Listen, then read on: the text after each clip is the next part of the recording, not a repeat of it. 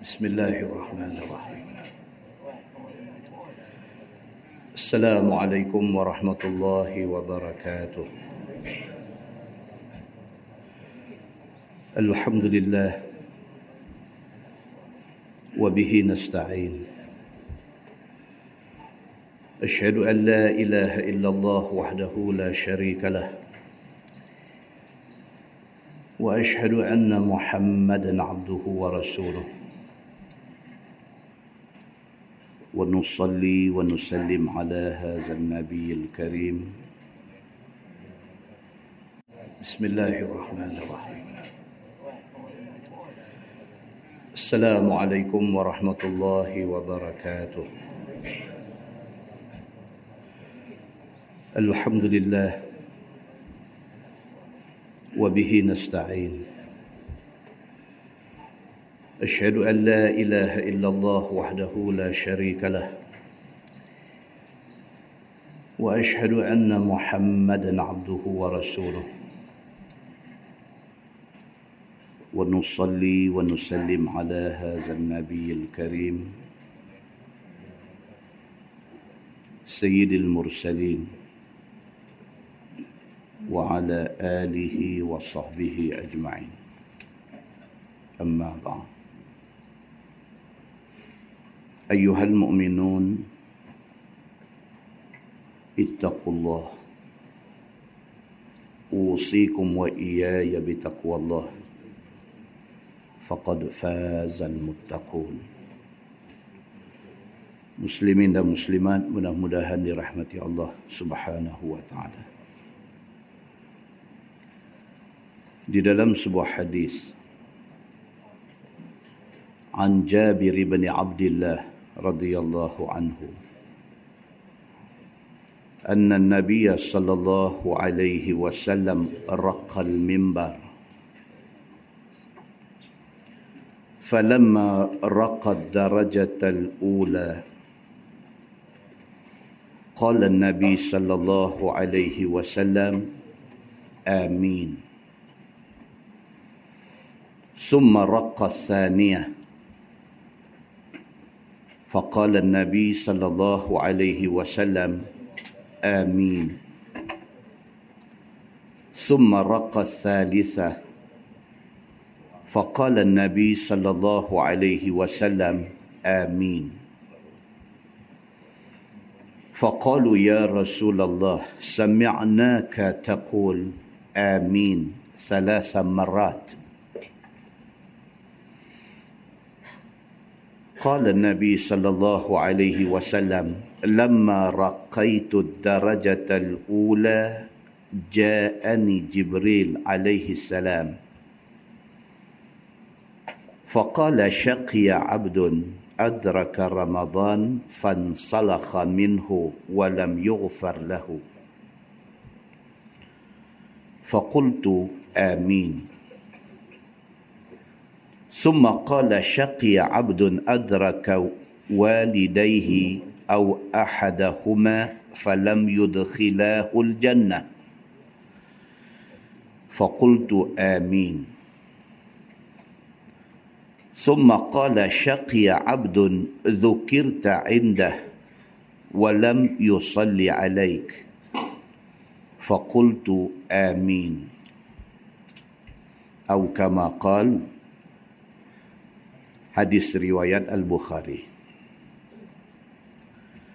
Daripada Jabir bin Abdullah radhiyallahu an.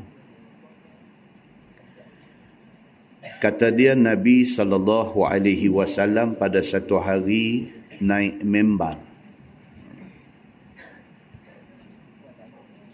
فلما رق الدرجة الأولى قال النبي صلى الله عليه وسلم amin.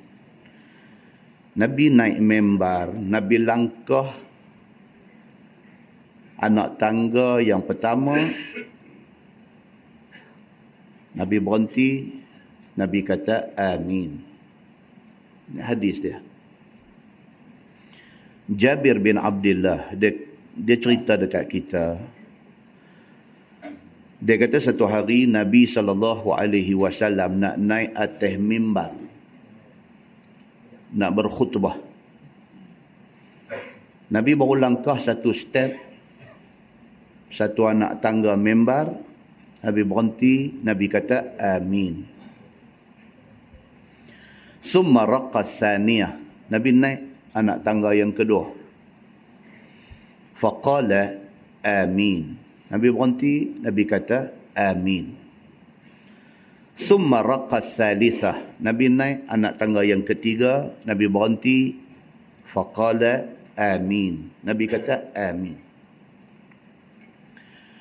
Apa yang dibuat oleh Nabi wasallam ini menarik perhatian sahabat-sahabat ada ada sebab selalu tak macam tu. Tuan-tuan yang kata Nabi wasallam ni sememangnya pun satu orang manusia yang apa juga cakap dia, tingkah laku dia, perbuatan dia, keputusan dia, apa juga menjadi perhatian semua orang. Bukan sahaja menjadi perhatian para sahabat dia, bahkan apa juga yang Nabi kata direkodkan dan menjadi hadis yang menjadi perhatian kita hari ini. Di antaranya yang kita baca pada malam ini kata Jabir bin Abdullah. Dia kata Nabi sallallahu alaihi wasallam nak naik membar, dia naik satu anak tangga, dia berhenti, dia kata amin. Dia naik anak tangga kedua, dia berhenti, dia kata amin. Dia naik anak tangga ketiga, dia berhenti, dia kata amin. Bila habis semua, sahabat tanya Nabi, faqalu ya Rasulullah sami'naka taqul Sahabat kata, Ya Rasulullah, kami dengar Tuan ada kata Amin salah samarat. Tiga kali tadi. Anak tangga pertama, anak tangga kedua, anak tangga ketiga, tiga kali. Naik duk kata Amin. Naik duk kata Amin ni apa benda? Qala Nabi sallallahu alaihi wasallam lamma raqaitu darajatal ula ja'ani Jibril alaihi salam Faqala Jibril syaqiya abdun adraka Ramadan fansalakha minhu wa lam yughfar lahu. Faqultu amin. Nabi kata cerita dia macam ni Tadi ni bila aku langkah naik membar anak tangga yang pertama aku naik saja Jibril mai pada aku Jibril kata kepada aku syaqiya abdun Jibril kata celaka satu hamba manusia. Adraka Ramadan fansalakha minhu. Ramadan mai ke dia.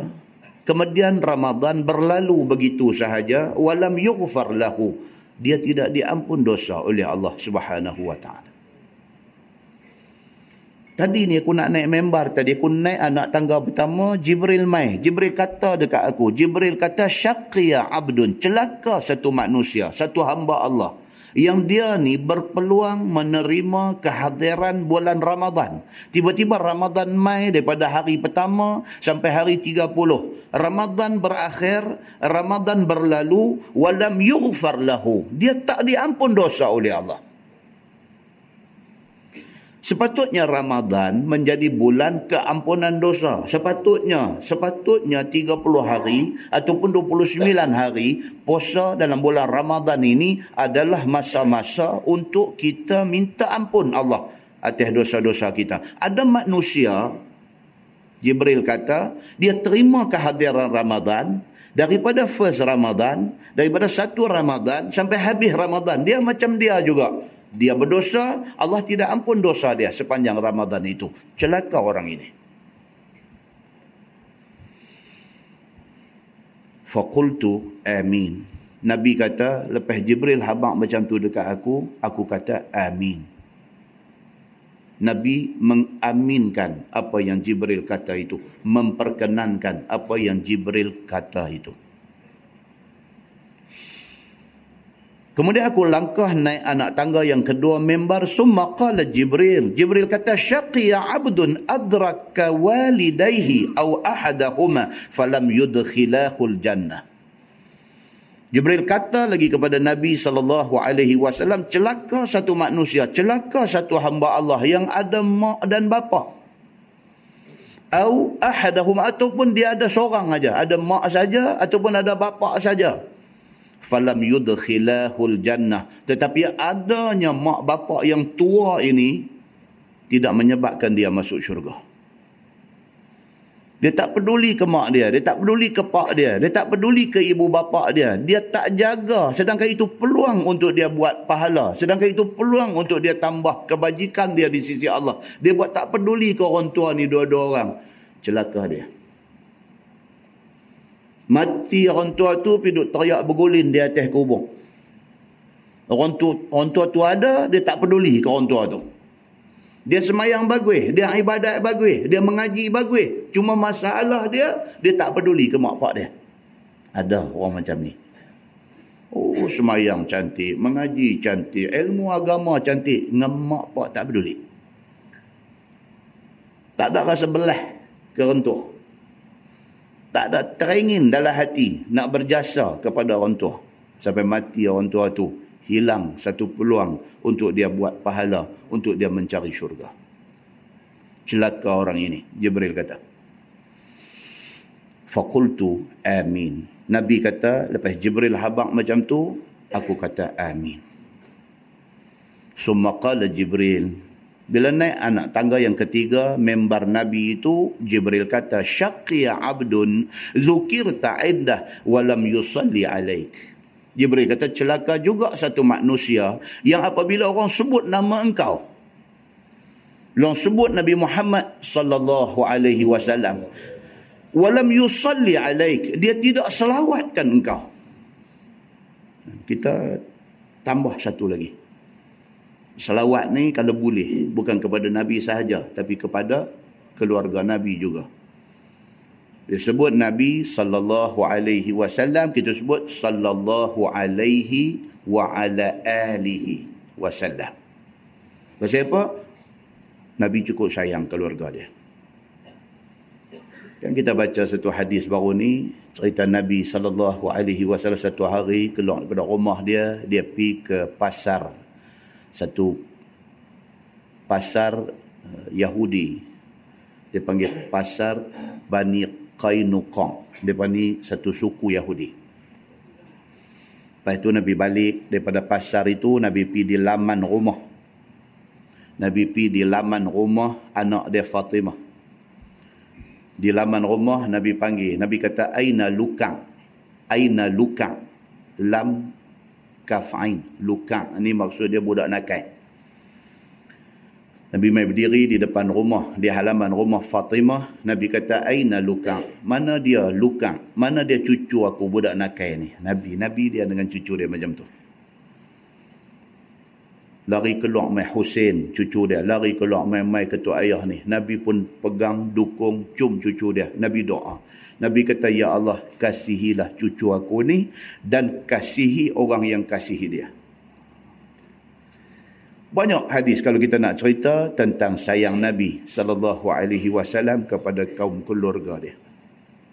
Muslimin dan muslimat yang dirahmati Allah sekalian, Nabi kata faqultu amin. Aku kata amin apabila Jibril bagi tahu dekat aku tiga perkara itu. Hadis ini dikeluarkan oleh Imam Al-Bukhari di dalam kitab dia Adab Al-Mufrad. Tidak ada di dalam Sahih Bukhari. Tetapi, Imam Bukhari tulis satu kitab nama kitab tu Adab Al-Mufrad. Di dalam kitab itu dia masukkan hadis yang kita baca tadi. Dan apa nama Syekh Nasiruddin Al-Albani mengatakan itu hadis sahih muslimin dan muslimat yang dirahmati Allah sekalian di dalam sebuah hadis Nabi sallallahu alaihi wasallam riwayat daripada Abi Hurairah radhiyallahu an. Kata dia kan Nabi sallallahu alaihi wasallam ya'takifu fi kulli Ramadan 'ashrata ayyam. فلما كان العام الذي قبض فيه i'takafa 20 yawman atau kama qal hadis sahih riwayat al-Bukhari Daripada Abi Hurairah radhiyallahu anhu, kata dia Nabi sallallahu alaihi wasallam tiap-tiap kali tiba Ramadan, Nabi akan ambil 10 hari akhir untuk i'tikaf. Nabi sallallahu alaihi wasallam dalam Ramadan 10 last Nabi banyakkan masa i'tikaf di masjid. Falamma kana al-'am allazi qubida fihi Abu Hurairah kata pada tahun yang Nabi nak diwafatkan oleh Allah Subhanahu wa taala. I'takafa 20 yauman. Nabi i'tikaf 20 hari. Hadis ni nak beritahu dekat kita, kata kita ni makin tua kena makin tambah ibadat. Dia nak yang tu. Nabi saw sendiri waktu-waktu biasa Nabi ambil 10 hari i'tikaf tapi menjelang hari wafat am allazi qubida fihi tahun yang dicabut nyawa nabi padanya Nabi ambil 20 yauman 20 hari. Nabi i'tikaf maknanya maksud hadis ni apa dia? Kita lagi duk meningkat umur lagi kena tambah amal ibadat kita kepada Allah. Kena. Tak cukup tuan-tuan. Hak kita duk buat dah tu tak cukup. Tak padan dengan umur hak Tuhan bagi ke kita. Tuhan bagi kita sampai malam ni umur 50, 60, 70. Kalau kita semak balik, kita muhasabah balik, kita cek-cek balik. Kalau dihimpun-himpunkan balik, betul-betul ibadat kita pada Tuhan ni apa hari? Satu semayang lima minit, Sehari semayang lima waktu baru 25 minit. Tak sampai setengah jam. Tuhan bagi 24 jam. Tak sampai setengah jam. Bagi orang yang baca Quran hari-hari, tambah sikit lagi. Bagi orang yang tak tinggal semayang duha, semayang witir, tambah sikit lagi. Tapi tambah pun tak banyak mana. Tak sampai dua jam pun. Daripada 24 jam Tuhan bagi kat kita, tak sampai dua jam pun yang betul-betul kita pulang balik syukur kita kepada Allah. Tak sampai dua jam pun satu hari. Katalah dua jam, sebulan baru berapa jam, setahun baru berapa jam, lima puluh tahun umur kita baru berapa jam. Dia ambil jumlah jam itu jadi hari. Berapa hari aja kita ibadat. Sedangkan lima puluh tahun umur Tuhan bagi. Tak cukup. Menyedari tidak cukupnya ibadat kita kepada Allah Subhanahu Wa Taala ni tumpang umur kita duk meningkat, tumpang kederat Tuhan bagi dekat kita ni ada lagi, tumpang sehat duk ada ke kita lagi ni, jangan dilepaskan Ramadan ini. Begitu saja. Dalam sebuah hadis riwayat daripada Al-Aswad radhiyallahu anhu kata dia sami'tu jundaban yaqul ishtaka nabi sallallahu alaihi wasallam falam yaqum laila au lailataini atau kama qal hadis sahih riwayat Al-Bukhari daripada Al-Aswad dia kata aku dengar Jundab radhiyallahu anhu sahabat nabi kata Kata Jundab ishtakan Nabi sallallahu alaihi wasallam Nabi gering, Nabi sakit kuat menjelang wafat Nabi. Waktu Nabi sakit kuat itu falam yaqum lailah au lailataini. Dalam tempoh Nabi gering kuat, sakit kuat menjelang wafat ni satu atau dua malam sahaja yang Nabi tak bangkit tahajud. Bukan waktu sehat. Waktu betul-betul ishtakan Nabi ini. Maksud Nabi sakit menjelang wafat. Waktu Nabi uzung yang teramat sangat ni. Dalam keadaan uzung yang teramat sangat ni. Nabi miss semayang tahajud. Satu, laylah au laylatain. Satu atau dua malam. Tak boleh nak gagah. Kita dalam keadaan sehat pun tak buat muslimin dan muslimat yang dirahmati Allah sekalian. Kata Salim an abihi radhiyallahu anhu qala كان الرجل في حياة النبي صلى الله عليه وسلم إذا رأى رؤيا قصح على رسول الله صلى الله عليه وسلم. فتمنيت أن أرى رؤيا فأقصها على رسول الله صلى الله عليه وسلم. وكنت غلاما شابا. وكنت أنام في المسجد على عهد رسول الله صلى الله عليه وسلم. فرأيت في النوم كأن ملكين أخذاني فذهبا بي إلى النار. فإذا هي مطوية كالطي البئر وإذا لها قرنان وإذا فيها أناس قد عرفتهم. فجعلت أقول أعوذ بالله من النار. قال فلقينا ملك آخر فقال لي لم ترع فقصصتها على حبصه فقصته حفصة على رسول الله صلى الله عليه وسلم. فقال رسول الله صلى الله عليه وسلم نعم الرجل عبد الله. لو كان يصلي من الليل فكان بعد لا ينام من الليل إلا قليلا أو كما قال هذه صحيح رواية البخاري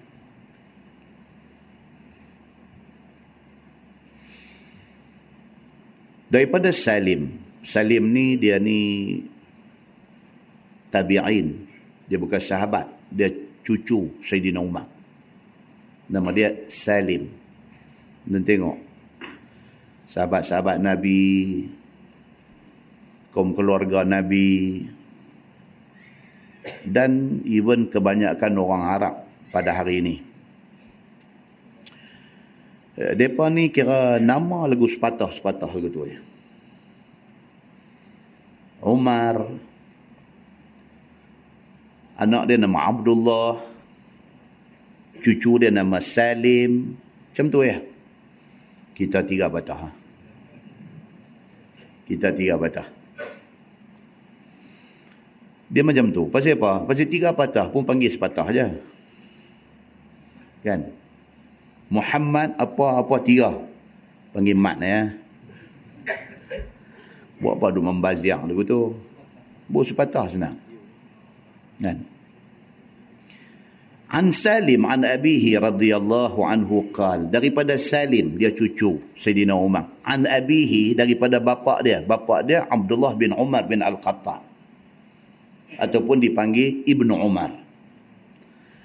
Daripada Ibni Umar radhiyallahu anhu dia kata kana rajul fi hayati Nabi sallallahu alaihi wasallam iza ra'a ru'ya qassaha ala Rasulillah sallallahu alaihi wasallam Abdullah bin Umar bin Al-Khattab dia kata menjadi kebiasaan di kalangan sahabat-sahabat Nabi yang hidup pada masa Nabi itu ada depa mimpi apa pun pergi cerita dekat Nabi kebiasaan depa Malam ni mimpi apa? Esok pergi cari Nabi, cerita kat Nabi.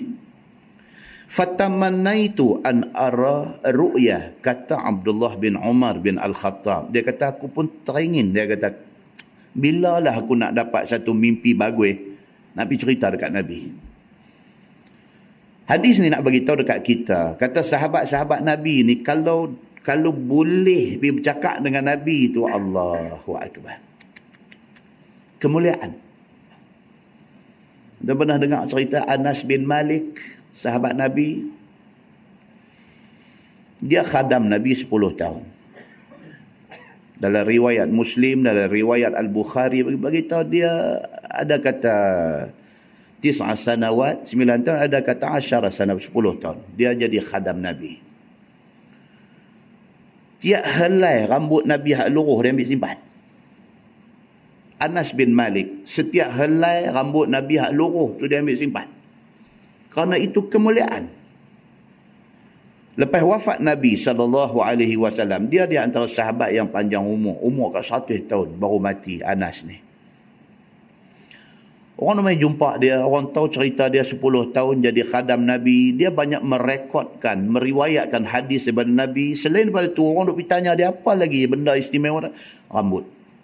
Orang ni minta selai, orang ni minta selai, sampai tinggal selai dekat dia. Dia tak bagi dekat siapa pun. Dia kata, inilah satu-satunya kenangan aku dengan Nabi. Dia simpan.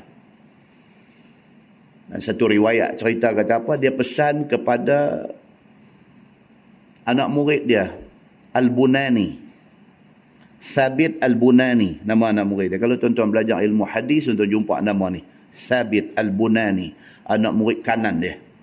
Dia pesan dekat Al-Bunani dia kata aku mati esok masa nak ke bumi aku buh ni rambut rambut Nabi hak selai ni buh bawah lidah aku simpan aku sekali dengan rambut ni. Sepakat semua ulama tanpa ada satu yang membangkang bahawa Nabi saw itu daripada ujung rambut sampai ujung kaki ada keberkatan dia. Dan boleh sesiapa juga mengambil tabarruk.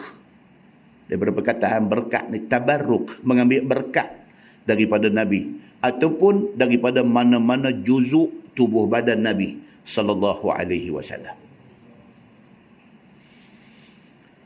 Abdullah bin Umar bin Al-Khattab, anak Sayyidina Umar Al-Khattab, dia duk tengok ni orang-orang yang senior pada zaman dia, orang tua-tua pada zaman dia. Bila ada satu mimpi baik sikit, duk cari peluang, duk cari kesempatan, nak pergi cerita dekat Nabi, nak bagi Nabi dengar mimpi mereka tu, nak suruh Nabi ta'bir mimpi mereka tu. Maka Abdullah bin Umar bin Al-Khattab, bapa kepada Salim, cucu Sayyidina Umar ini, dia ni pun dia kata, tamanna itu Taman itu maksudnya aku pasang angan-angan. Aku bercita-cita. Taman itu an ara ru'ya. Kok-koklah sekali aku dapat peluang. Satu mimpi cantik punya. Aku Nabi cerita dekat Nabi. Fa'akussaha ala Rasulillah sallallahu alaihi wasallam. Kau aku dapat peluang tu mimpi bagus ni aku akan kisahkan, aku akan ceritakan benda ni kepada Nabi sallallahu alaihi wasallam. Wa kuntu ghulaman syaban dan pada ketika itu aku ni ghulam budak lagi syaban belia lagi. Aku ni masih muda pada ketika itu. Fa kuntu anam fil masjid. Satu hari aku tidur di masjid terlena di masjid yakni ala ahdi Rasulullah sallallahu alaihi wasallam. Pada masa tu zaman Nabi sallallahu alaihi wasallam masih hidup. Faraitu fi naum. Aku tengok di dalam mimpi aku dia kata. Ni Abdullah bin Umar bin Al-Khattab anak Sayyidina Umar ni. Aku tengok di dalam mimpi aku ka'anna malakaini akhazani fazahababi ila nar aku mimpi ada dua malaikat mai ambil aku bawa aku ke neraka dia kata dia mimpi macam tu hmm? aku mimpi dua malaikat ni mai bawa aku pi ke neraka fa idza hiya matwiyatun kat tayil bi'ri. Dia kata yang aku lihat neraka ini dia macam satu lubang besar macam lubang telaga dia kata. Ni yang dia nampak dalam mimpi dia. Yang kata neraka ni dia kata dia macam satu lubang, macam satu lubang tu macam mana lubang telaga, macam apa dalam tu penuh dengan api. Wa idza fiha unas bila aku tengok dalam tu ada beberapa orang manusia qad araftuhum sebahagian aku kenal dia kata tengok-tengok Allah dia ni nampak orang kenal faja'altu aqul a'udzu billahi minan nar bila dia tengok macam tu dia kata ya Allah aku minta berlindung denganmu daripada api neraka Tiba-tiba dia kata falaqiyana malakun akhar. Mai satu malaikat lain pula Mai pula dia pi dibawa oleh dua malaikat. Tiba-tiba mai pula satu malaikat lain. Faqala li lam tura. Faqasastuha ala hafsah. Bila dia nampak malaikat ni mai, malaikat ni kata dekat dia tak apa. Jangan duk bimbang. Ini tak ada apa-apa. Ini bukan hang. Ini orang lain. Maka dia cerita mimpi dia ni kepada Hafsah. Hafsah ni siapa? Isteri Nabi. Hafsah ni siapa? Anak Sidina Umar. Hafsah ni siapa? Hafsah ni adalah kakak kepada Ibnu Umar. Kakak dia, Hafsah jadi isteri Nabi.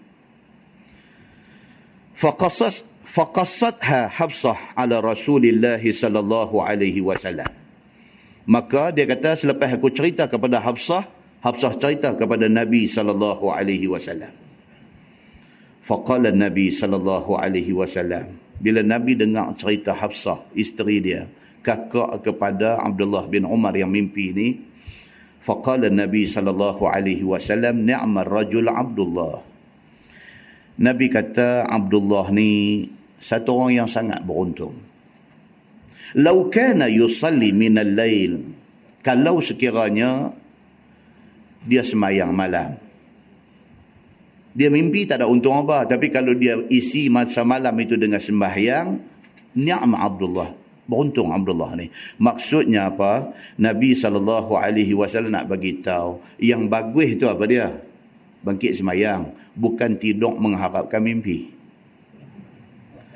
Pasal Abdullah ni kan awal tadi dia kata tamanai itu aku ber, bercita-cita aku duk pasang angan-angan ih kalau dah aku boleh dapat satu mimpi aku nak pergi cerita dekat Nabi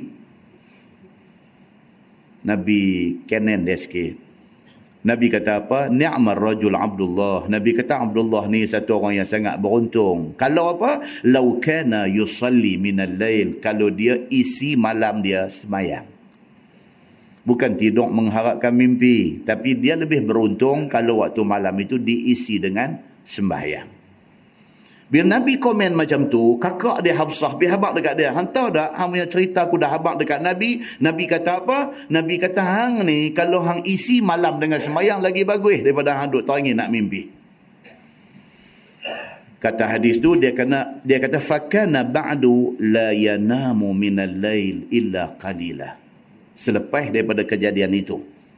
Abdullah bin Umar bin Al-Khattab. Waktu malam diisi dengan sembahyang, tidurnya sedikit sahaja. Dia yang kata sahabat Nabi tu, banyak tu ya Nabi tegur.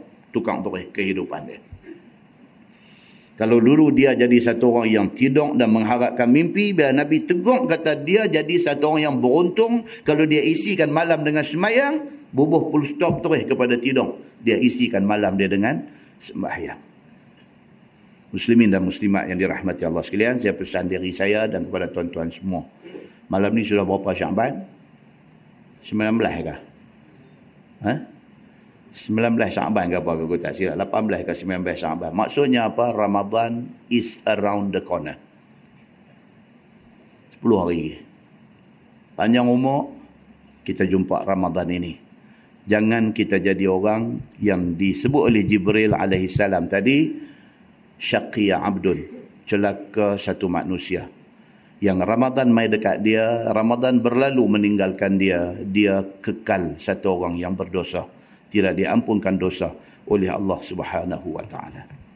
Saya ingat balik apabila Aisyah tanya Nabi Aisyah kata ya Rasulullah kalaulah ditakdirkan Allah saya jumpa dengan Lailatul Qadar. Apa saya nak buat pada malam itu pada Lailatul Qadar itu saya patut buat apa? Nabi kata kamu berdoalah kepada Allah banyak-banyak. Allahumma innaka afuun karim. Tuhibbul afwa fa'fu anna. Minta kepada Allah Subhanahu wa taala Allahumma innaka afuun karim. Ya Allah engkau Tuhan yang maha pengampun lagi maha mulia minta kepada Allah engkau Tuhan yang maha pengampun lagi maha mulia. Tuhibbul afwa. Engkau suka memberi keampunan kepada orang. Fa'fu anni kalau seorang ampunkanlah aku. Dan kita dalam sembahyang tarawih ini di antara doa yang diulang-ulang sebut oleh imam. Allahumma innaka afuun karim tuhibbul afwa fa'fu anna. Ini doa yang ma'thurah yang diajak oleh Nabi sallallahu alaihi wasallam kepada Aisyah menjelang malam-malam Ramadan. Kita manfaatkan benda ni semoga Ramadan kali ini menjadikan satu penebus dosa kepada kita semua insya-Allah. Mudah-mudahan mukadimah itu memberi manfaat kepada kita. Kita menggunakan tafsir Nurul Ihsan juzuk 4. Nurul Ihsan juzuk 4 muka surat 195 muka surat 195 kita masih lagi berada di dalam tafsir surah at-taghabun. Surah at-taghabun kita sampai di ayat 9 ayat 9 a'udzu billahi minasyaitonir rajim yauma yajma'ukum liyaumil jam'i. Sebut olehmu, wahai Muhammad, hari yang menghimpun Allah akan kamu bagi hari yang berhimpun, iaitu hari kiamat. Ni, ayat yang kita baca malam ni, ayat 9, surah At-Taghabun. Allah subhanahu wa ta'ala nak suruh kita beringat tentang hari mahsyar.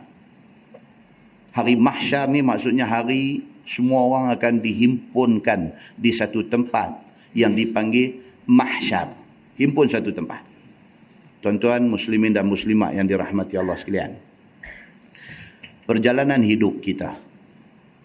Kalau kita tengok balik, perjalanan hidup kita ni bermula daripada alam arwah.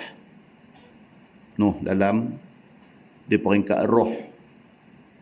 Belum dijadikan dalam kandungan mak kita. Quran bagi tahu Tuhan sudah tanya kita, alastu bi rabbikum? Bukankah aku Tuhan kamu semua? Qalu bala syahidna. Roh kita masa duduk di alam arwah mengaku depan Tuhan, bala, betul, memang kami hamba dan engkau Tuhan kami. Syahidna, kami naik saksi atas benda ni.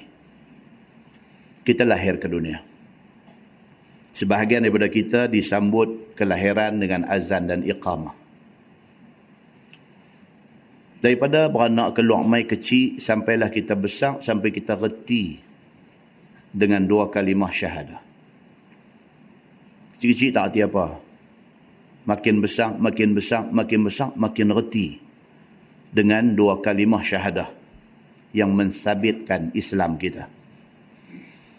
Bila kita sudah tahu kata kita ni orang Islam, kita kena cari ilmu. Ini tak dapat tidak. Kita kena kenai yang kata iman dan tauhid. Kena kenai. Kita kena tahu kata kita ni orang Islam kena beriman kepada Allah. Kita mesti mentauhidkan Allah, mengesahkan Allah. Kita mesti menjauhkan diri kita daripada syirik. Kita mesti belajar macam mana cara nak beribadah dalam Islam. Ini ini ini perjalanan hidup kita. Cuma masing-masing kita, masing-masing orang ni tak samanya dari segi bila mula. Ada orang dia mula kenai iman dan tauhid seawal umur 5-6 tahun. Kenailah. Ada yang mula kenai tentang iman dan tauhid umur dah 35 baru kenai. Ada.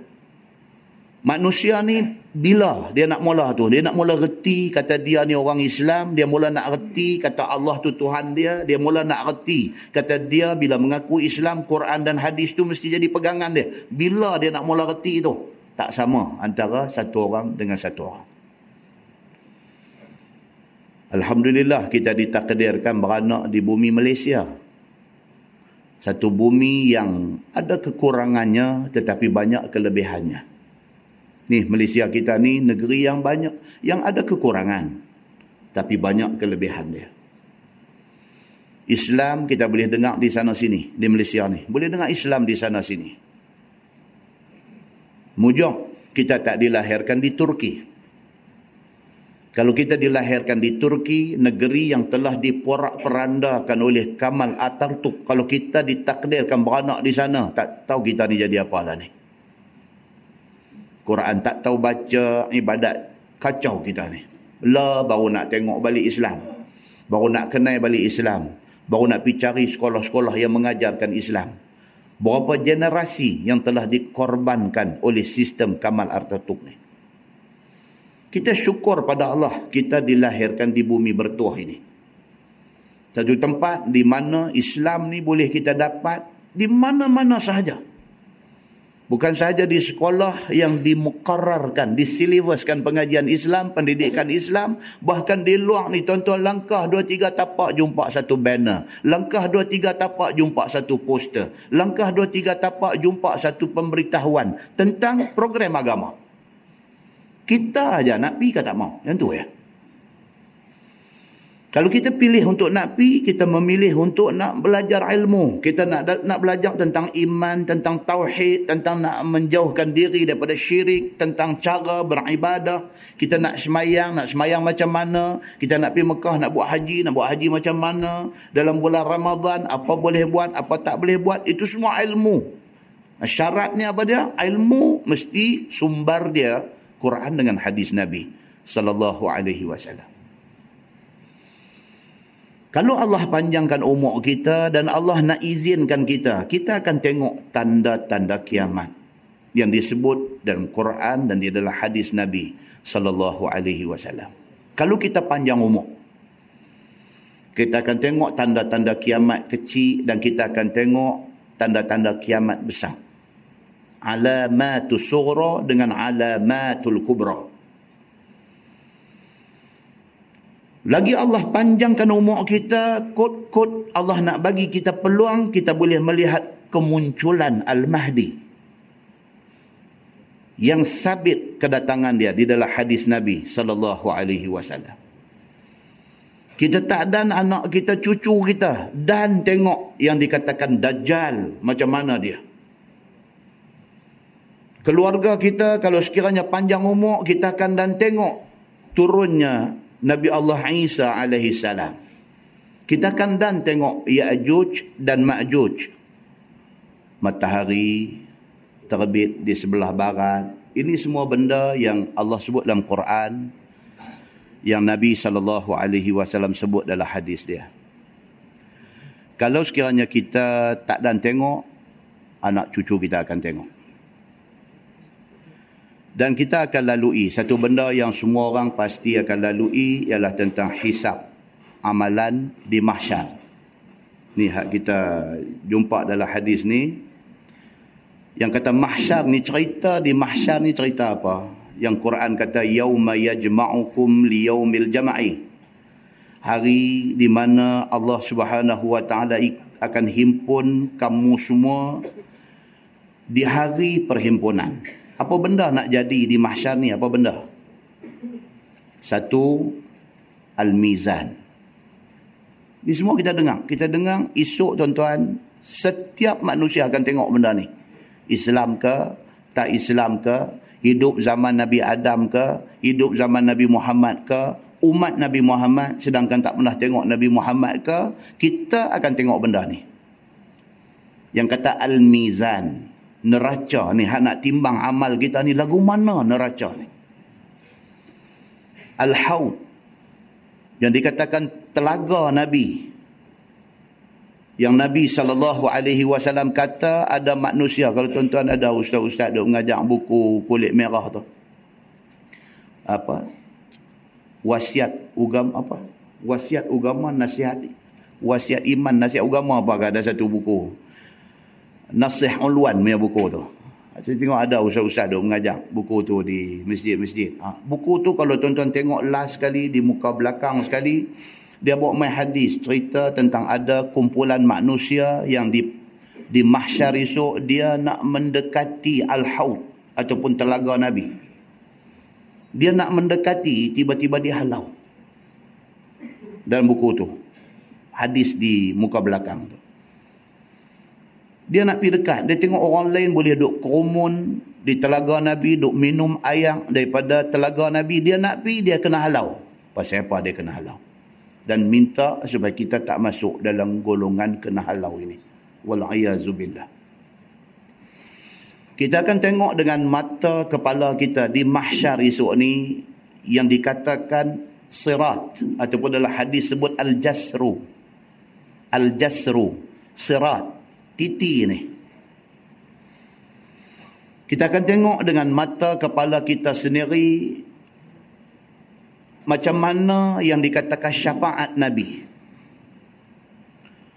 Keseronokan orang yang dapat syafaat Nabi. Keseronokan orang ni apabila dia dalam kepayahan, dia dalam keadaan yang complicated, dia dalam keadaan yang terdesak, dia dalam keadaan tiba-tiba Nabi bagi syafaat dekat dia. Nabi tolong dia. Kerana pertolongan Nabi kerana syafaat Nabi itu dia boleh lepas daripada kepayahan itu. Kita akan tengok. Benda ni disebut dalam Quran dan di dalam hadis-hadis Nabi yang sahih.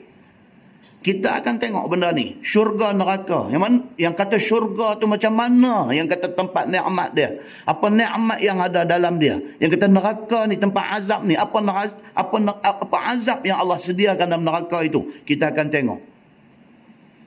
Dan di antara i'tiqad ahli sunnah wal jamaah ni apa dia? Berdasarkan hadis Nabi yang sahih. Dia kata manusia apabila selesai urusan hisap ini. Yang nak pergi syurga sudah ke syurga, yang nak kena masuk neraka sudah di neraka, maka pada ketika itu tidak ada kematian lagi. Dalam hadis Nabi sallallahu alaihi wasallam ditunjukkan dalam bentuk dalam simbol seekor kambing dibawa mai di satu tempat dan disembelih kambing itu. Kemudian Allah Subhanahu wa taala kata itulah kematian. Kematian sudah mati. Kematian sudah mati. Maksudnya apa? Tidak ada lagi kematian selepas itu. Maknanya apa? Maknanya manusia yang masuk syurga khalidina fiha abada. Dia di, di syurga selama-lama. Makna dia apa? Makna dia manusia yang ditakdirkan Allah mati kapiak. Mereka ni akan masuk neraka khalidina fiha abada. Mereka akan duduk di neraka selama-lama. Sampai bila? Sampai bila-bila. Kerana tidak ada kematian lagi. Kerana kematian sudah mati.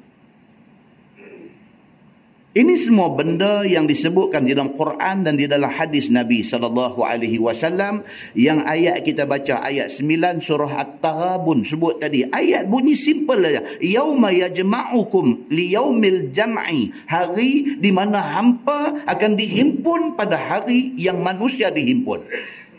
What is that? Orang hari ini kata. Itulah kiamat. Itulah mahsyar.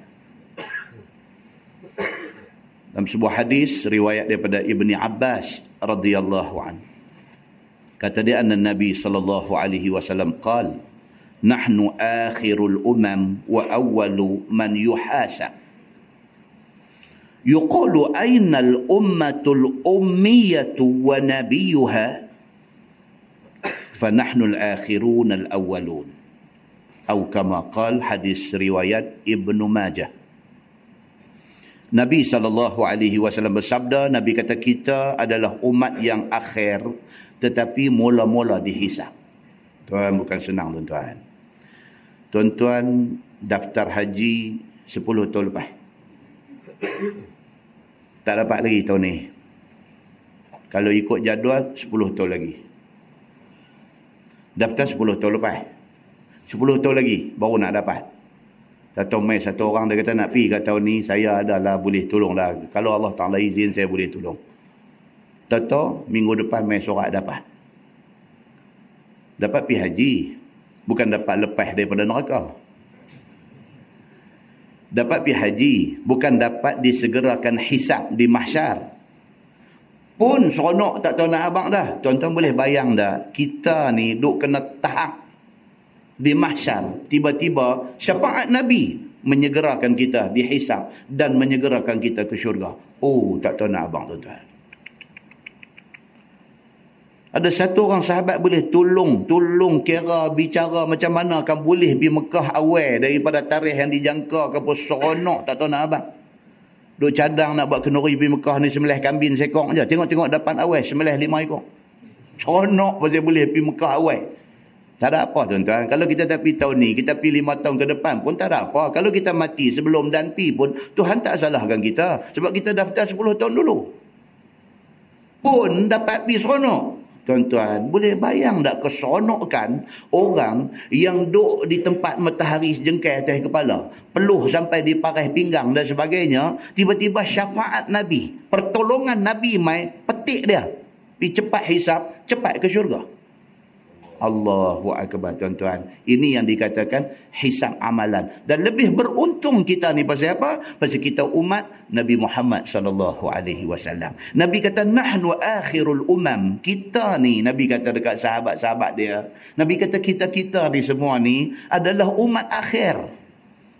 Umat Nabi Adam dah main berapa lama dulu. Umat Nabi Nuh, Idris, sampailah Nabi Allah Isa alaihi salam berapa ramai mereka nu. Mereka dah mati lama dah mereka nu. Kita ni baru main. Nabi Muhammad kata, tetapi wa awalu man yuhasab. Tapi esok kita dihisap dulu daripada mereka.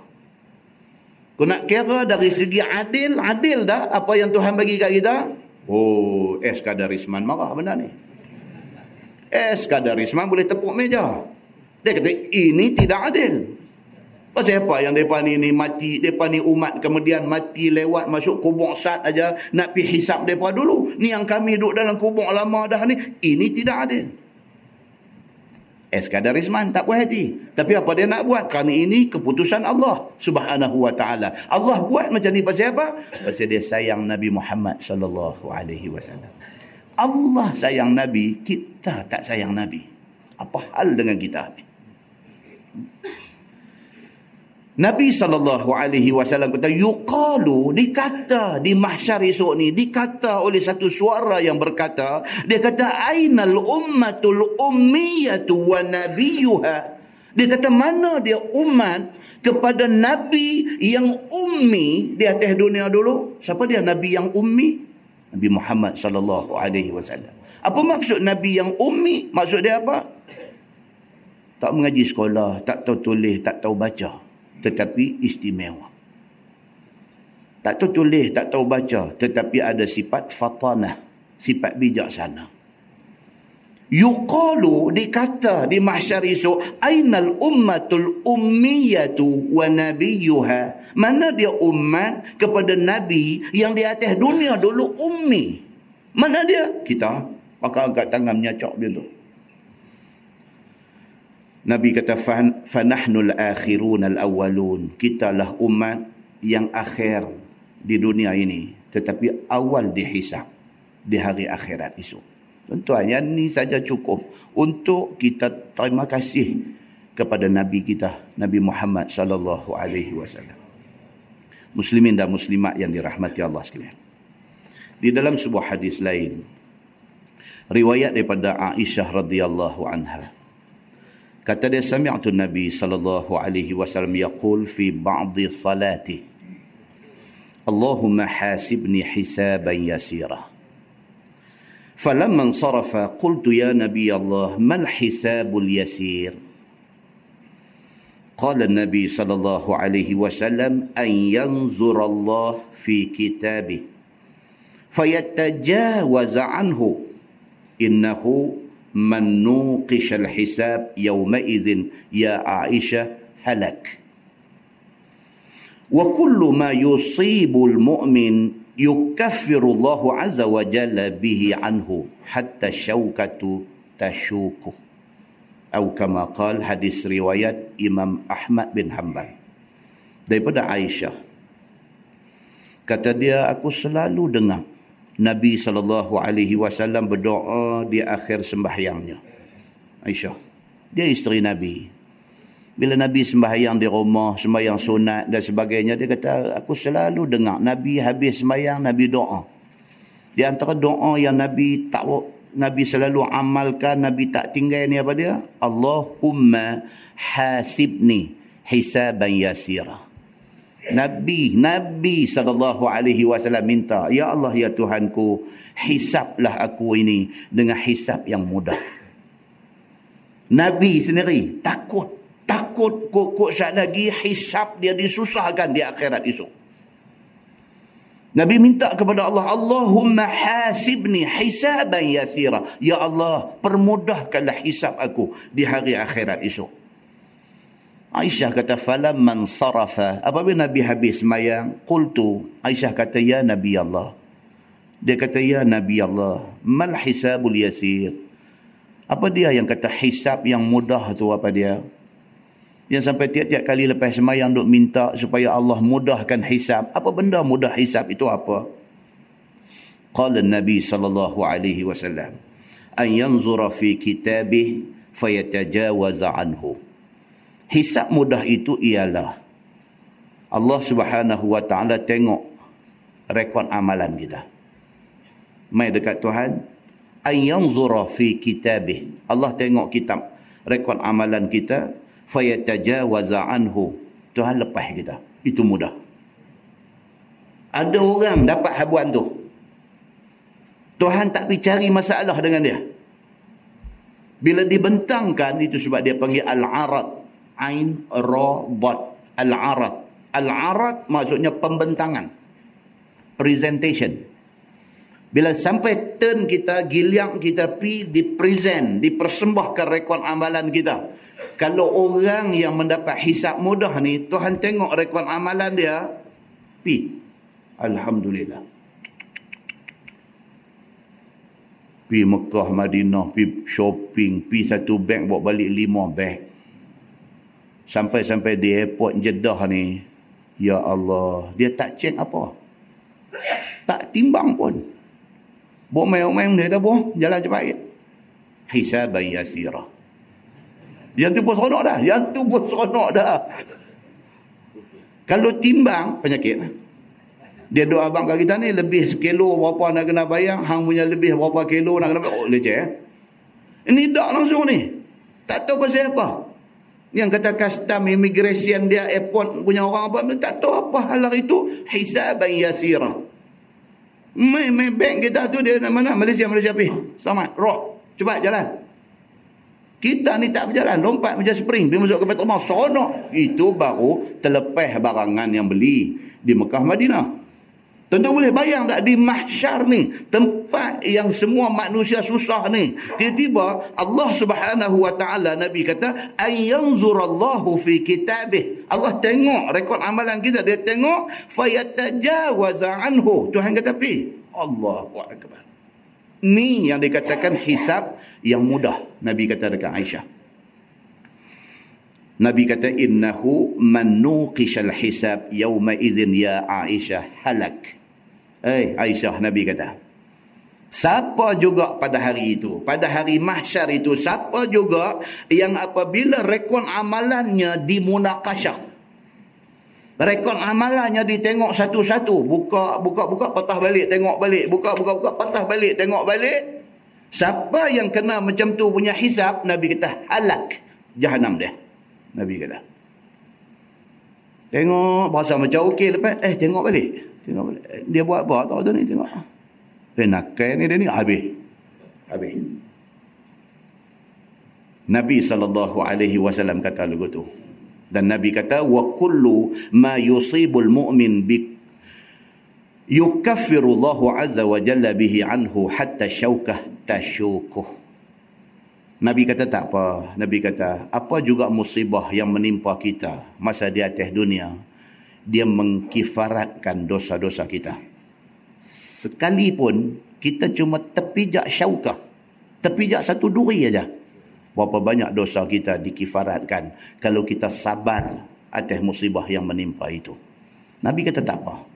Dalam nak menjalani kehidupan kita di atas dunia ni, kalau kena susah payah sikit sebanyak, sabang tu mengkifaratkan dosa-dosa kita muslimin dan muslimat yang dirahmati Allah sekalian.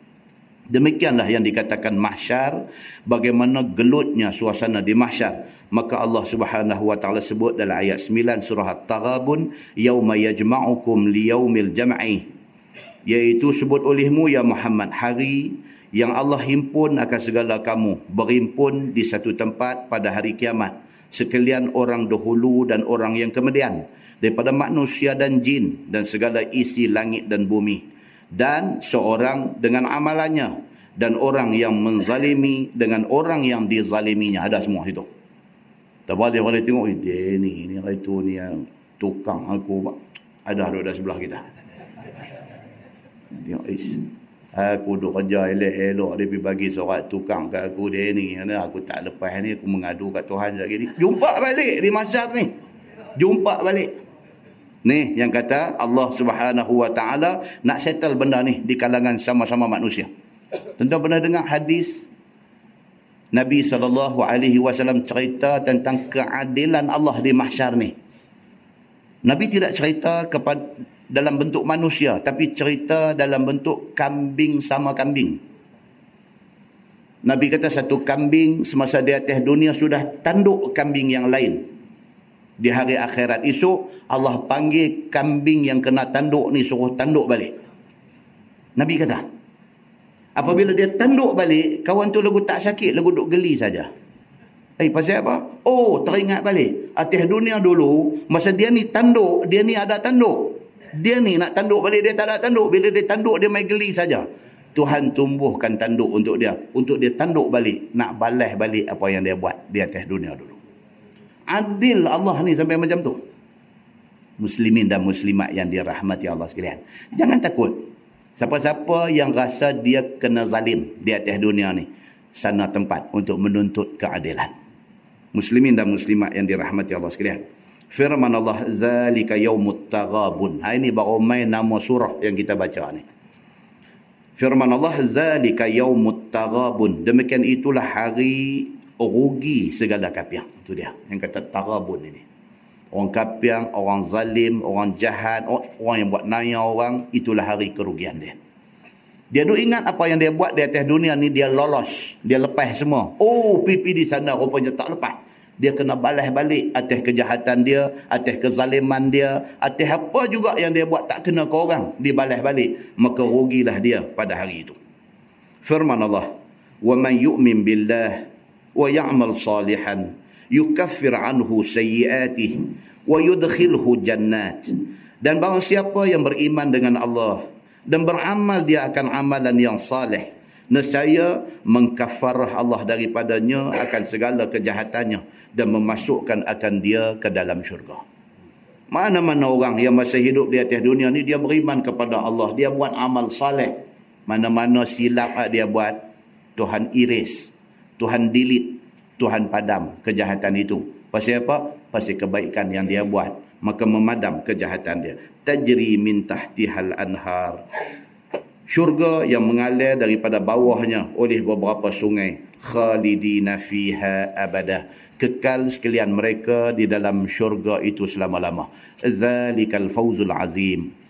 Bermula yang demikian itu ialah menang yang sangat besar di hari akhirat yakni bagi orang yang beriman kan kita baca bahawa ni hadis nabi kata apa ad-dunya sijnul mu'min wa jannatul kafir Nabi kata dunia ni dia menjadi jail, menjadi penjara kepada orang yang beriman. Orang beriman, orang bagus, orang semayang, orang mau kepada agama, kena masuk jail. Wa jannatul kafir, orang kafir, orang jahat, orang zalim, bermaharaja lela di atas dunia ni. Inilah hakikat dunia. Akhirat adalah tempat pembalasan yang sewajarnya muslimin dan muslimat yang dirahmati Allah sekalian. Zalikal fawzul azim yang demikian itu adalah menang besar bagi orang yang beriman. Wallazina kafaru wa kazzabu bi ayatina dan segala mereka yang kufur dan yang dusta mereka akan segala ayat Quran. Ulaika ashabun nar khalidina fiha. Ini Tuhan punya style. Dia habaq orang yang beriman, dia habaq syurga. Dia habaq orang kafir, dia habaq neraka. Allah Subhanahu wa taala kata apa? Wallazina kafaru wa kadzabu bi ayatina. Orang-orang yang kufur, engkar, mendustakan ayat-ayat Quran. Ulaika ashabun nar. Mereka ahli neraka. Khalidina fiha. Kekal mereka di neraka itu. Ma asabah min musibatin illa biiznillah. Dan tiada kena seseorang akan sesuatu musibah atau balak melainkan atas izin Allah dan qadanya. Kita atas dunia ni apa juga musibah kena kat kita itu sudah tertulis. Jangan duk bebai, jangan duk jadi tak tentu punca. Benda tu kena kita terima hakikat dia benda ni Tuhan dah tulis. Mungkin nak naikkan derajat aku, mungkin Allah nak mengampunkan sebahagian daripada dosa aku, mungkin Allah nak test aku. Tak ada apa-apa. Tuan-tuan pernah dengar cerita satu satu tabi'in nama dia Sa'id bin Jubair. Sa'id bin Jubair.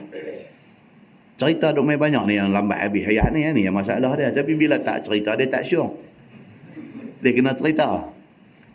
Sa'id bin Jubair dia ni satu tabi'in. Dia tuan-tuan hebatnya Sa'id bin Jubair ini kalau tuan-tuan buka dalam sahih Bukhari ada 147 hadis riwayat dia. Sa'id bin Jubair ni tabi'in ini. 147 hadis riwayat dia ada di dalam Bukhari dan 78 ada di dalam Muslim. Sa'id bin Jubair ni satu tabi'in yang diiktiraf oleh semua. Dia anak murid kepada Ibnu Mas'ud. Anak murid kepada Abdullah bin Mas'ud. Nama yang cukup top zaman Nabi. Sampai orang pernah pergi jumpa Abdullah bin Mas'ud, pergi nak tanya satu hukum kepada dia. Abdullah bin Mas'ud tanya orang yang main ni. Dia kata di kampung hampa bukankah ada Abdullah bin Jubair? Pasal apa tak tanya dia? Sampai macam tu. Untuk guru dia Abdullah bin Mas'ud ni sahabat Nabi. Dia ni tabi'in, dia tak jumpa Nabi. Selepas daripada wafat Nabi, bila orang jumpa Ibnu Mas'ud nak pergi tanya tentang agama dekat dia, dia tanya hamai daripada mana? Daripada kawasan yang Sa'id bin Jubair duduk. Dia kata awak tak tanya Sa'id bin Jubair. Maknanya itu apa? Satu endorsement, satu pengiktirafan daripada tok guru dia kepada dia. Dan dia ni diterima sebagai satu orang yang sangat faqih. Sangat salih. Satu orang yang yang apa nama ahli ibadah yang cukup hebat. Tapi orang yang bagus macam ni, macam macam apa nama Sa'id bin Jubair ni tuan-tuan, apa kesudahan dia? Apa kesudahan Sa'id bin Jubair yang kita cerita hebat dia ni? Yang hadis dalam Bukhari ada sampai 147, dalam Muslim ada 78 hadis, anak murid kesayangan dan yang sangat dipercayai oleh Abdullah bin Mas'ud, satu orang yang sangat saleh, sangat faqih, sangat kuat beribadah. Apa jadi kat dia tuan-tuan? Dia ditangkap oleh Hajjaj bin Yusuf As-Saqafi. Dia ditangkap oleh Hajjaj yang pada masa itu menjadi governor di Iraq, di Baghdad. Dia ditangkap pasal apa? Atas satu tuduhan kerana dilihat sembahyang di belakang Ali Zainul Abidin bin Husin bin Ali bin Abi Talib. Siapa dia ni? Ali Zainul Abidin ni siapa dia ni? Cucu Sayyidina Ali. Maknanya apa? Cicit Nabi. Dia dilihat semayang di belakang di belakang Ali Zainul Abidin, belak, semayang di belakang cicit Nabi. Sedangkan ini dituduh sebagai Syiah. Kerana mata orang pernah tengok dia semayang di belakang cicit Nabi yang dituduh kata Syiah dituduh. Dia ditangkap dan diheret ke hadapan Hajjaj bin Yusuf As-Saqafi. Eh, tuan-tuan boleh baca cerita ni dalam banyak buku ada keluar cerita ni dialog di antara dia dengan Hajjaj ni. Sepanjang perjalanan nak bawa dia pi ke depan Hajjaj so, sepanjang perjalanan tu berhenti aja semayang, zikir, Quran dan sebagainya. Bila sampai di depan Hajjaj, Hajjaj tanya dia, eh, dia kata, aku nak tanya hang, hang nama apa? Aku nak tanya hang di antara empat khulapa ar-Rashidin, Abu Bakar, Umar, Osman, Ali, hak mana paling bagus? Piduk tanya dia soalan bodoh macam tu. Dia kata, semua bagus. Eh, hang bagi tahu betul-betul Hajjaj ni. Pasal Hajjaj mendengar tohmahan mengatakan dia ni Syiah pasal dia semayang di belakang Ali Zainul Abidin. Nak suruh dia jawab kata Ali paling bagus, hak lain tak bagus. Nak suruh dia jawab lagu tu. Dia bukan macam tu. Dia ditohmah. Dia dituduh. Dia kata semua bagus. Hajjaj kata kata, Han jangan main-main dengan aku. Hantar apa aku boleh buat dengan hang. Aku boleh hantar hang ke neraka. Hajjaj kata kat dia. Dia kata kalau betul dia kata tuan boleh hantar saya ke neraka. Saya dah sembah tuan lama dah. Tuan Tuhan. Dia kata, oh jawab lagu tu. Masalah besar. Dia kata Sa'id bin Jubair ni dia jawab macam tu. Dia kata apa hal yang duduk tuduh aku? Aku bukan syiah pun. Dia kata. Aku semayang di belakang Ali Zainul Abidin. Dia ni cicit Nabi. Dia cucu kepada Sayyidina Ali. Apa hal yang duduk tuduh aku macam-macam ni? Butalah aku kena macam ni. Marah. Dan akhir. Cerita dia panjang. Cerita dia panjang. Akhir. Dia dihukum bunuh sebelum dipancung dia ni sebelum dipancung dia dia doa. Dia kata ya Allah jadikanlah aku mangsa terakhir kepada hajjaj ni dia kata. Tuan-tuan pancung-pancung tergolek-tergolek kepala dia seminggu lepas itu hajjaj yang tengah sehat segar bugar ni tiba-tiba jadi sasau. Benar ni dicatatkan dalam buku-buku sejarah. Hajjaj yang terkena hebat sejarah dia ni Seminggu selepas dia bunuh kau ni, tengah duduk elok-elok, tiba-tiba jadi sasau. Sasau ni macam mana? Dia duduk tang ni, dia lari tang tu, tang tu dia lari pergi sana. Dia duduk nampak bayang Sa'id bin Jubair nak bunuh dia. Itu yang kata sasau. Keadaan bertambah teruk, bertambah teruk. Ah, di sini ada beza riwayat. Satu riwayat kata dua minggu selepas itu, dia mati dalam keadaan gila. Satu riwayat kata sebulan selepas itu dia mati dalam keadaan gila. Muslimin dan muslimat yang dirahmati Allah sekalian, itu Sa'id bin Jubair. Ni yang kita duk cerita ni. Di antara benda apabila dia kena ni dia sebut ayat ni ma asaba min musibatin illa bi iznillah maka tidak akan kena satu orang itu akan sesuatu musibah bala melainkan dengan izin Allah dia kata bila dia dah kena macam tu dia ada di depan satu pemerintah zalim yang nak ambil tindakan nak bunuh dia dia sebut ayat ni ma asaba min musibah. Tidak akan menimpa satu musibah pun dekat kita ni illa bi iznillah. Melainkan Allah izin benda tu jadi. Aku redha dengan apa juga ketentuan Allah. Punya hebat. Yang kata Sa'id bin Jubair radhiyallahu anhu ni. Muslimin dan muslimat yang dirahmati Allah sekalian. Firman Allah wa man yu'min billah yahdi qalbah. Dan barang siapa yang beriman dengan Allah Subhanahu wa taala keadaan balak dengan qada Allah nescaya hidayah Allah akan hatinya bagi sabar atasnya. Mana-mana manusia yang dia beriman kepada Allah, ditimpa musibah apa pun, dia reda dengan musibah yang Allah bagi dekat dia. Allah subhanahu wa ta'ala akan bagi lagi petunjuk kepada dia. Firman Allah wallahu bikulli syai'in alim dan Allah Taala dengan tiap sesuatu itu amat mengetahui. Tuhan tahu semua tuan-tuan. Tuhan tahu semua. Tuhan bagi kemenangan kepada Dr. Mursi di Mesir itu dalam pengetahuan Tuhan.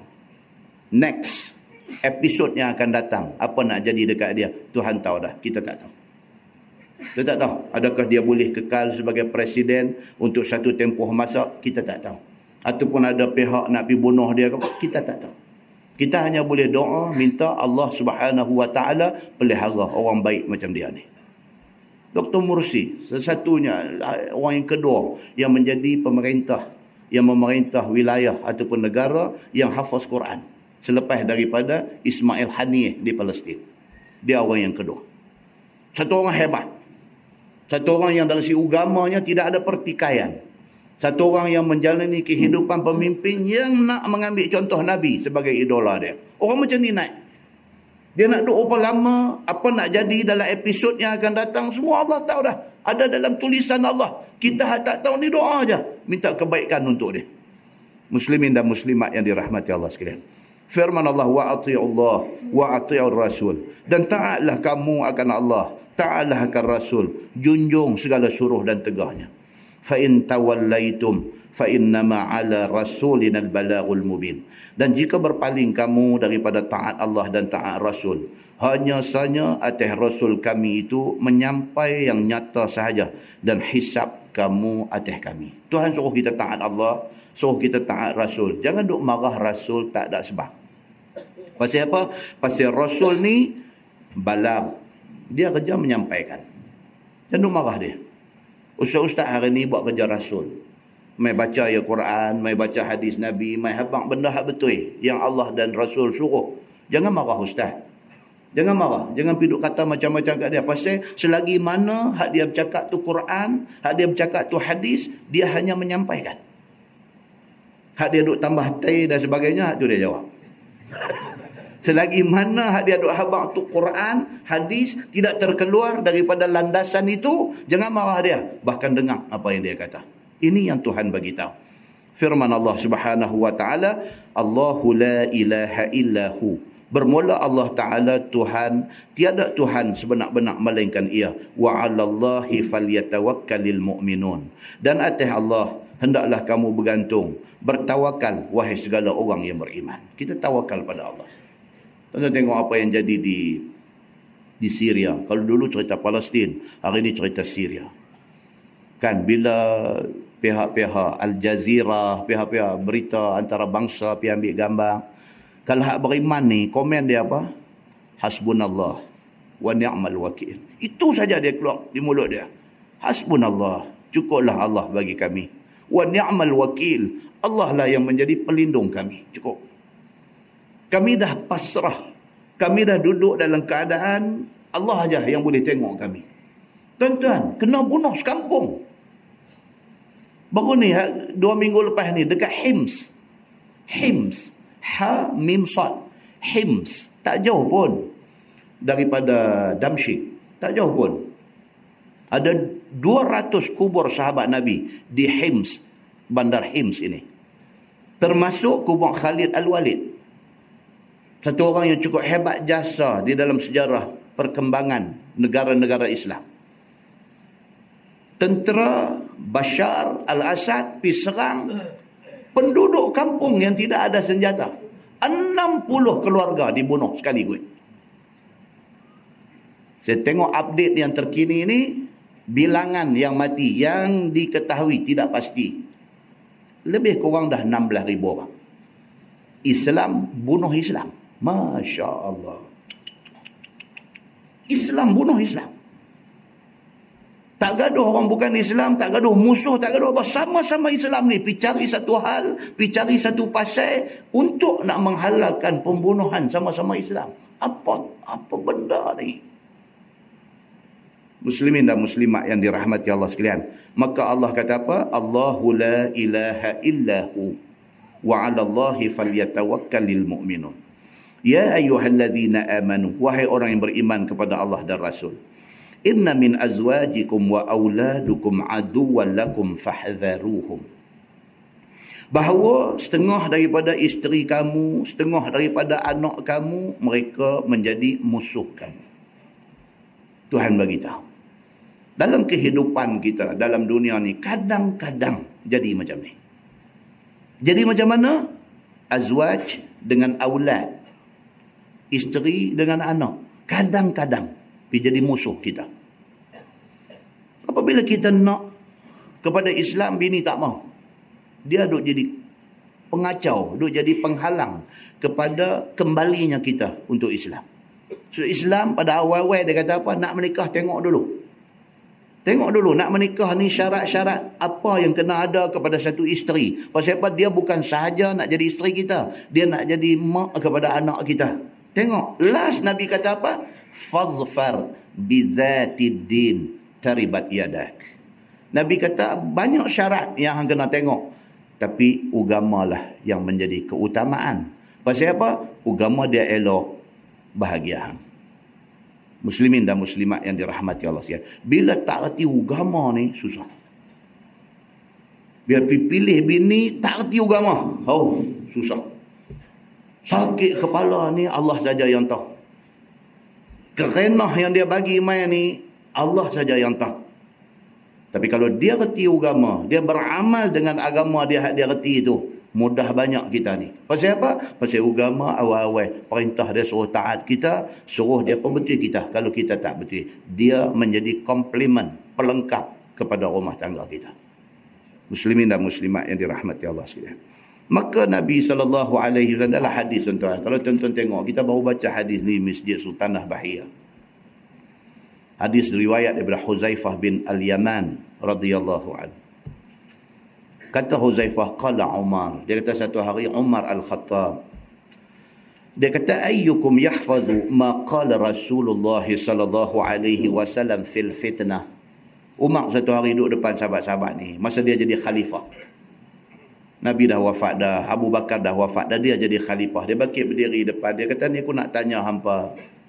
Ayyukum yahfaz kalangan hampa ni ada siapa yang ada hapai ataupun ada ingat hadis daripada Nabi sallallahu alaihi wasallam fil fitnah tentang fitnah. Ada siapa-siapa pernah dengar Nabi bagi tahu kata tentang tentang fitnah ni apa? Uzaifah kata ana. Saya ada ingat satu hadis daripada Nabi tentang fitnah. Ha apa dia? Dia kata qala Uzaifah fitnatur rajul. Fitnah satu laki-laki itu fi ahlihi wa malihi wa waladihi wa jarihi. Huzaifah kata Nabi bagi tahu satu laki-laki dia akan terfitnah. Fitnah ni maksudnya uji. Dia akan kena uji dengan empat benda. Apa dia? Dia akan diuji fi ahlihi keluarga dia. Anak bini dia. Dia punya lama Islam. Bini tak mau pakai tudung. Habis. Dia punya lah mau Islam. Anak duk buh rambut kala balik main rumah. Oh sakit ni tak tahu nak abang. Sakit sampai ke orak-orak dalam badan ni. Sakit. Tegung. Tunjuk muka. Tegung. Bini kita mak dia lompat main jadi lawyer tak kena bayar duit. Main-main duk nak lawan dengan kita. Kita tegung elok-elok. Kita panggil kakak. Kakak main saya. Dengar ayah nak cakap. Kakak sayang kakak sayang ayah dah. Dia tak apa ayah tanya macam ni. Tak kakak jawab. Kakak sayang ayah dah. Sayang lah kita. Kalau kakak betul sayang ayah. Ayah minta kakak. Kakak pakai tudung. Apa-apa ni tak habis-habis. Tudung, tudung, tudung. Apa-apa. Apa bagi keluar. Eh, kita kata mai duduk. Ayah cakap tak habis. Tak. Ayah dah ulang cakap yang tu lah. Sepuluh kali, seribu kali pun dah ulang yang tu. Mak, lawyer mai. Lawyer masuk mai. Lawyer masuk mai apa bang? Apa bang? Tak habis-habis budak tu baru nak balik mai rumah abang tu buat macam ni. Saya pedak lah dengan abang ni. Ha, dia main macam tu. Ni lawyer ni. Tak ada bayar duit. Bila jadi lawyer, lawyer nak melingkup anak. Nabi kata apa? Huzaifah beritahu. Huzaifah kata Nabi ada sebut. Nabi kata fitnatul rajul. Fitnah satu laki-laki fi ahli. Keluarga dia menjadi fitnah dia. Duk main mengaji, duk apa, duk bagi. Belakang orang duk bercakap. Anda tahu tu hak duk. Anak dia. Oh. Satu ekor pari main atas belakang kita ni. Kita cantik dah ada anak ni. Kita nak bercakap kat dia, kita nak terang kat dia. Tak boleh. Tak masuk dalam hati dia. Lagi cantik dia ada ilmu. Dia kata pula kat kita. Dia kata ayah lah ayah macam dia. Terus ada serabut dengan saya. Ayah tak pernah. Ustaz di surau di masjid tak pernah habang ke. Ni apa nama Nabi duk sakit kepala dengan Abu Talib buat menakan. Dia pun tahu. Nabi duk sakit kepala dengan Abu Talib buat menakan dia sampai nak nak mati. Tak mau nak ikut dia. Bapa dia pergi duk dengar benda ni. Fahamlah apa yang dia sakit kepala dengan saya. Buat apa? Ikut suka saya lah. Saya nak pergi syurga akan neraka. Dia buat. Cakap tangan dua angkat dua-dua. Gitu. Yang ni Huzaifah kata apa? Nabi ada beritahu. Nabi kata fitnatul rajul. Satu ujian kepada laki-laki itu fi ahlihi. Keluarga. Uh, sakit. Wa malihi. Harta benda. Baru hidup senang ni dalam setahun dua ni dulu sebelum sebelum senang macam lah ni ni masjid, surau, mengaji, ceramah cantik. Setahun dua ni sejak-sejak jadi senang ni tak main lah. Tak main lah. Orang tanya mana kita, eh, kawan kita dulu hanya ada yang pakai apa nama Nissan Sunny apa. Sunny apa, dia bukan Nissan Sunny lah. Lah dia pakai Bentley. Apa dia? Bentley apa van ke? Van apa? Bentley, Bentley bukan van. Kereta Bentley. Oi dia kata aku tak nak dengar kereta tu. Hak hang tak nak dengar tu dia pakai lah ni kata. Tak ada dah. Masjid tak mai dah. Pasal pasal sibuk. Menyaga duk pukul naik. Menyaga duk pukul naik tak ada. Fitnah kepada satu laki-laki ini pasal apa? Malihi hartanya. Wa waladihi anak-anak. Fitnah tuan-tuan wajari Nabi kata kadang-kadang jiran menjadi fitnah dia. Jiran sebelah rumah. Dialah yang dia buka cerita tak elok pasal kita. Orang tak percaya pun dia jiran kita. Kata anda kata ni? Jiran dia cerita. Jiran cerita ni kira dia carry weight. Orang putih kata dia bawa satu. Orang percaya. Dia carry weight bila bawa cerita keluarga kita, abang kita, kak kita, adik kita, mak kita, ayah kita. Kalau cerita, orang percaya. Walaupun tak betul, orang percaya. Hai, hang kadang hang tanya abang dia, abang dia pun kondem dia. Tu dia tuan-tuan. Padahal hak abang kata tu tak betul. Tetapi oleh kerana dia abang, dia carry weight nak melingkupkan nama kita. Jiran pun sama je. Dia duduk tepi rumah kita. Dia cerita. Takkan tak betul. Oh, kacau. Nah, dia kata cakap agama yang kuat ni aku nak abang pukul tujuh baru dengar duk gosok gigi. Tak mayang subuh. Wah. Kawan yang dengar ni gosok gigi pukul tujuh. Ha, dia kata pukul tujuh, duk khiang, tu khiang, tu pukul tujuh. Tu apa? Tu, tu baru gosok gigi lah. Takkan semayang subuh tadi tak gosok gigi. Mengarut ni tak semayang subuh ni. Wih, tuan-tuan. Orang dengar-dengar dandan dia kata apa? Patut. Kena percaya dah. Percaya dah. Pasal apa? Pasal jiran yang jaga. Huzaifah kata Nabi beritahu benda ni akan menjadi fitnah kepada satu laki-laki. Umar Al-Khattab dia dengar lagu tu. Dia kata apa? Bukan itu yang aku maksudkan. Aku nak dengar cerita fitnah lain. Itu kecil. Pasal apa? Yukaffiru has-salah was-sawm was-sadaqah wal amru bil ma'ruf wan nahyu 'anil munkar. Kalau itu fitnah itu Nabi dah bagi tahu. Nabi kata dia boleh dikifaratkan. Dosa hak sikit-sikit macam ni ni pasal anak, pasal keluarga, pasal bini, pasal harta benda, pasal jiran ni. Kalau sekiranya dia ni satu orang yang semayang kuat, dia satu orang yang puasa kuat, satu orang yang sedekah kuat, satu orang yang amar ma'ruf nahi mungkar dia cantik, dia mengkifaratkan dosa-dosa yang sikit-sikit ni. Aku nak dengar cerita hak lain. Dia kata, hak lain tu kena pergi Masjid Sultanah Bahia. Untuk. Baik. Kemudian hadis sambung-sambung ayat Firman Allah ya ayyuhallazina amanu inna min azwajikum wa auladikum aduwwan lakum fahdharuhum. Wahai orang yang beriman, sesungguhnya isteri kamu, anak-anak kamu kadang-kadang jadi musuh kamu. Wa in ta'fu wa tasfahu wa taghfiru fa innallaha ghafurur rahim. Dan jika kamu maaf dan kamu musafahah, shake hand, suluh dan berdamai dan kamu ampun maka bahwasanya Allah Taala itu Tuhan yang, mengampuni lagi amat kasih sayang itu dia. Tuhan kata apa? Benda-benda macam ni tuan-tuan. Kita dengan anak-anak, dengan isteri. Kalau ada masalah ni, bermaaf-maafan. Settle benda ni within family members. Settle. Tuhan suruh buat apa? Watasfahu. Shake hand balik. Walaupun kita ayah. Shake hand. Kita tak ayah minta maaf. Mungkin ayah cakap tadi keras sikit kot. Ayah minta maaf. Tapi kakak, kakak tolonglah. Apa yang ayah kata tadi, kakak pertimbangkan. Macam tu balik kita pergi. Dia pun slow down balik. Itu agama suruh. Fa inna Allah ghafurur rahim. Allah Maha Pengampun, Maha Penyayang. Innama amwalukum wa auladukum fitnah. Lagi sekali Tuhan kata hanya sahaja harta kamu dan anak-anak kamu itu fitnah, bala pencubaan daripada Allah ke atas hamba-Nya. Adakah sabak kita ataupun bebal kita ni ataupun kita ni satu orang yang syukur akan nikmat Tuhan yang kurnia dengan pelihara hak akan keduanya. Adakah kita satu orang manusia yang bersyukur bila dapat anak macam mana cara kita didik anak kita? Belum dia masuk sekolah menengah, kita make sure dia boleh baca Quran. Itu tanggungjawab kita. Belum masuk sekolah menengah, Quran mesti dah boleh baca. Kena tanggungjawab kita. Pernahkah kita buat benda tu? Pernahkah kita tasmak bacaan Quran anak kita? Panggil abang. Abang cuba baca ni. Buka satu Quran ni. Abang baca. Ayah nak dengar. Pernah tak kita buat lagu tu? Oh tak pernah. Ada orang tuan-tuan. Dia dengan anak ni kadang kita tengok. Ya Allah. Buat buat jadi macam ni. Anak tak pernah cium tangan dia. Tak pernah cium tangan mak bapak ni. Bercakap. Ayah duduk sini. Anak duduk cakap. Anak tengok sana. Tapi duduk cakap dengan ayah. Tengok sana. Kita tengok benda macam ni tuan-tuan, terasa pada hati ni. Awak jadi sampai macam ni. Cuma tangan pak tak pernah. Ni dua ada sekali kita dua ada pak dia dua ada kawan-kawan dua tiga orang dah dia dua ada. Dia boleh main salam dengan kita dia langkah pak dia. Dia salam dengan orang lain, dia tak salam dengan pak dia. Dia langkah. Pergi gitu eh. Dia tanya balik pak dia kata ada masalah ke dengan anak eh? Tak ada apa dia ni, memang macam ni tiga suku. Pak pula jawab tu. Jawab macam tu. Kita tanya, ada masalah ke dengan anak ni? Eh, dia tak apa dia. Memang tiga suku. Uh, bagi. Kita pun tengok tiga suku.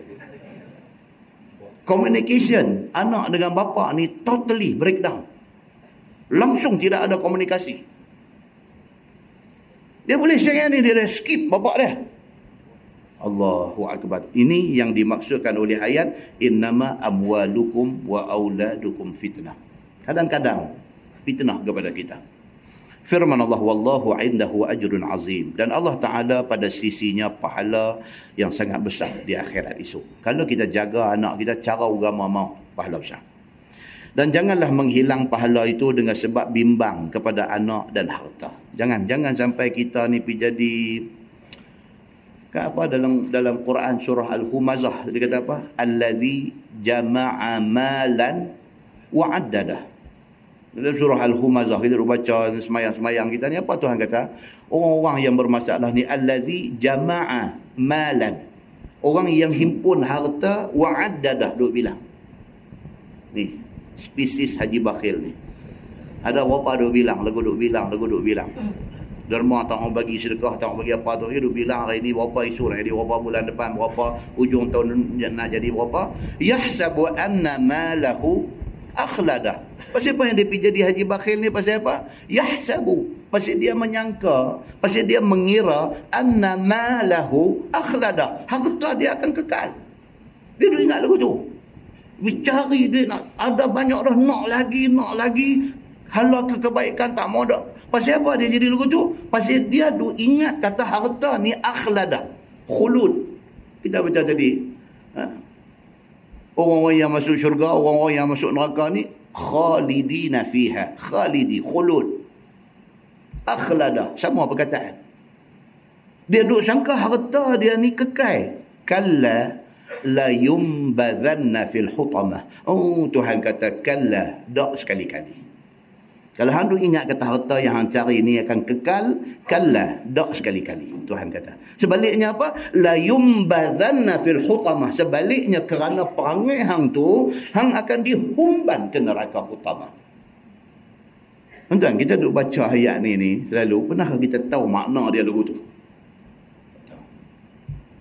Dalam puasa kali ni kita nak baca dan kita nak tengok makna dia sekali. Supaya ada sikit peningkatan pada kita ni. Firman Allah, Wallahu indahu ajrun azim. Dan di sisi Allah itu, ganjaran pahala yang besar bagi orang yang jaga anak, harta dan sebagainya dengan cara yang Allah mahu.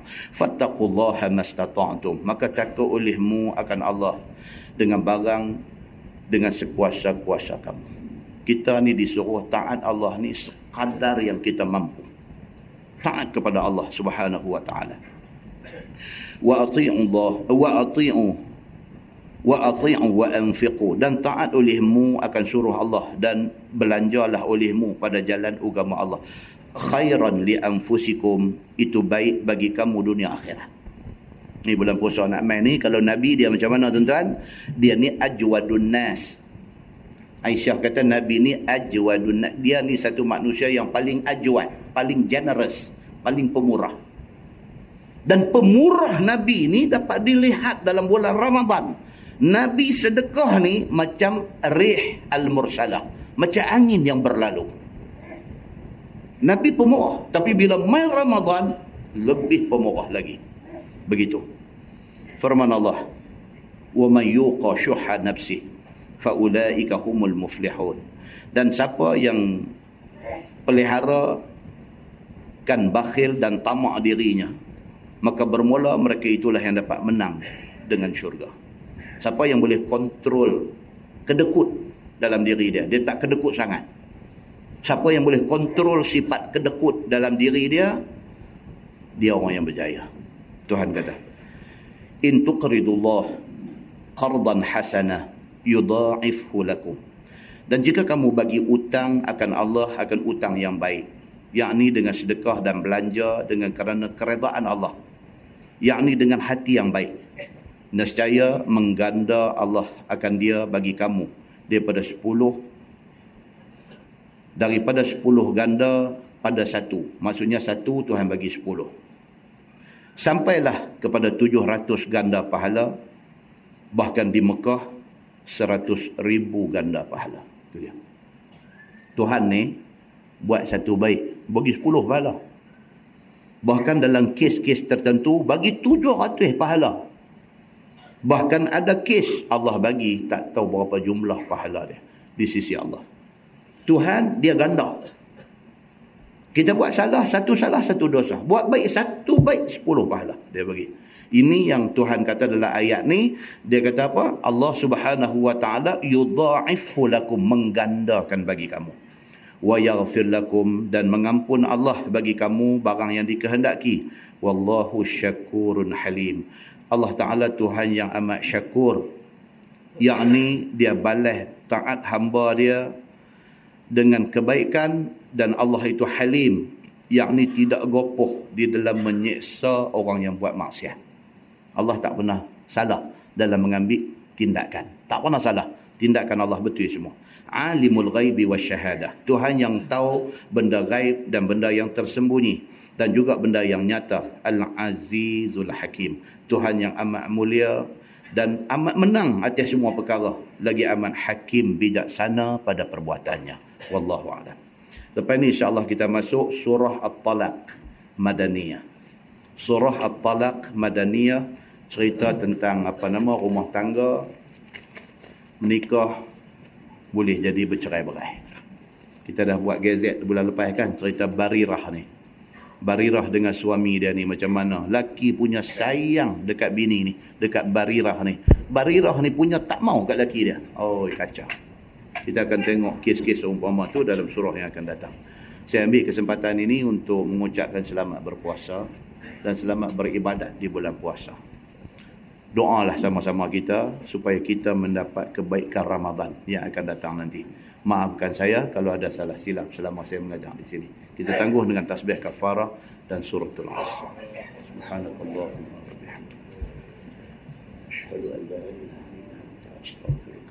ilaik.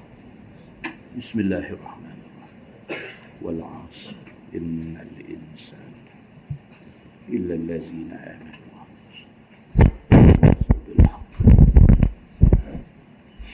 اللهم صل على محمد في الأولين والآخرين وسلم ورضي الله تبارك وتعالى عن سادتنا أصحاب سيدنا رسول الله.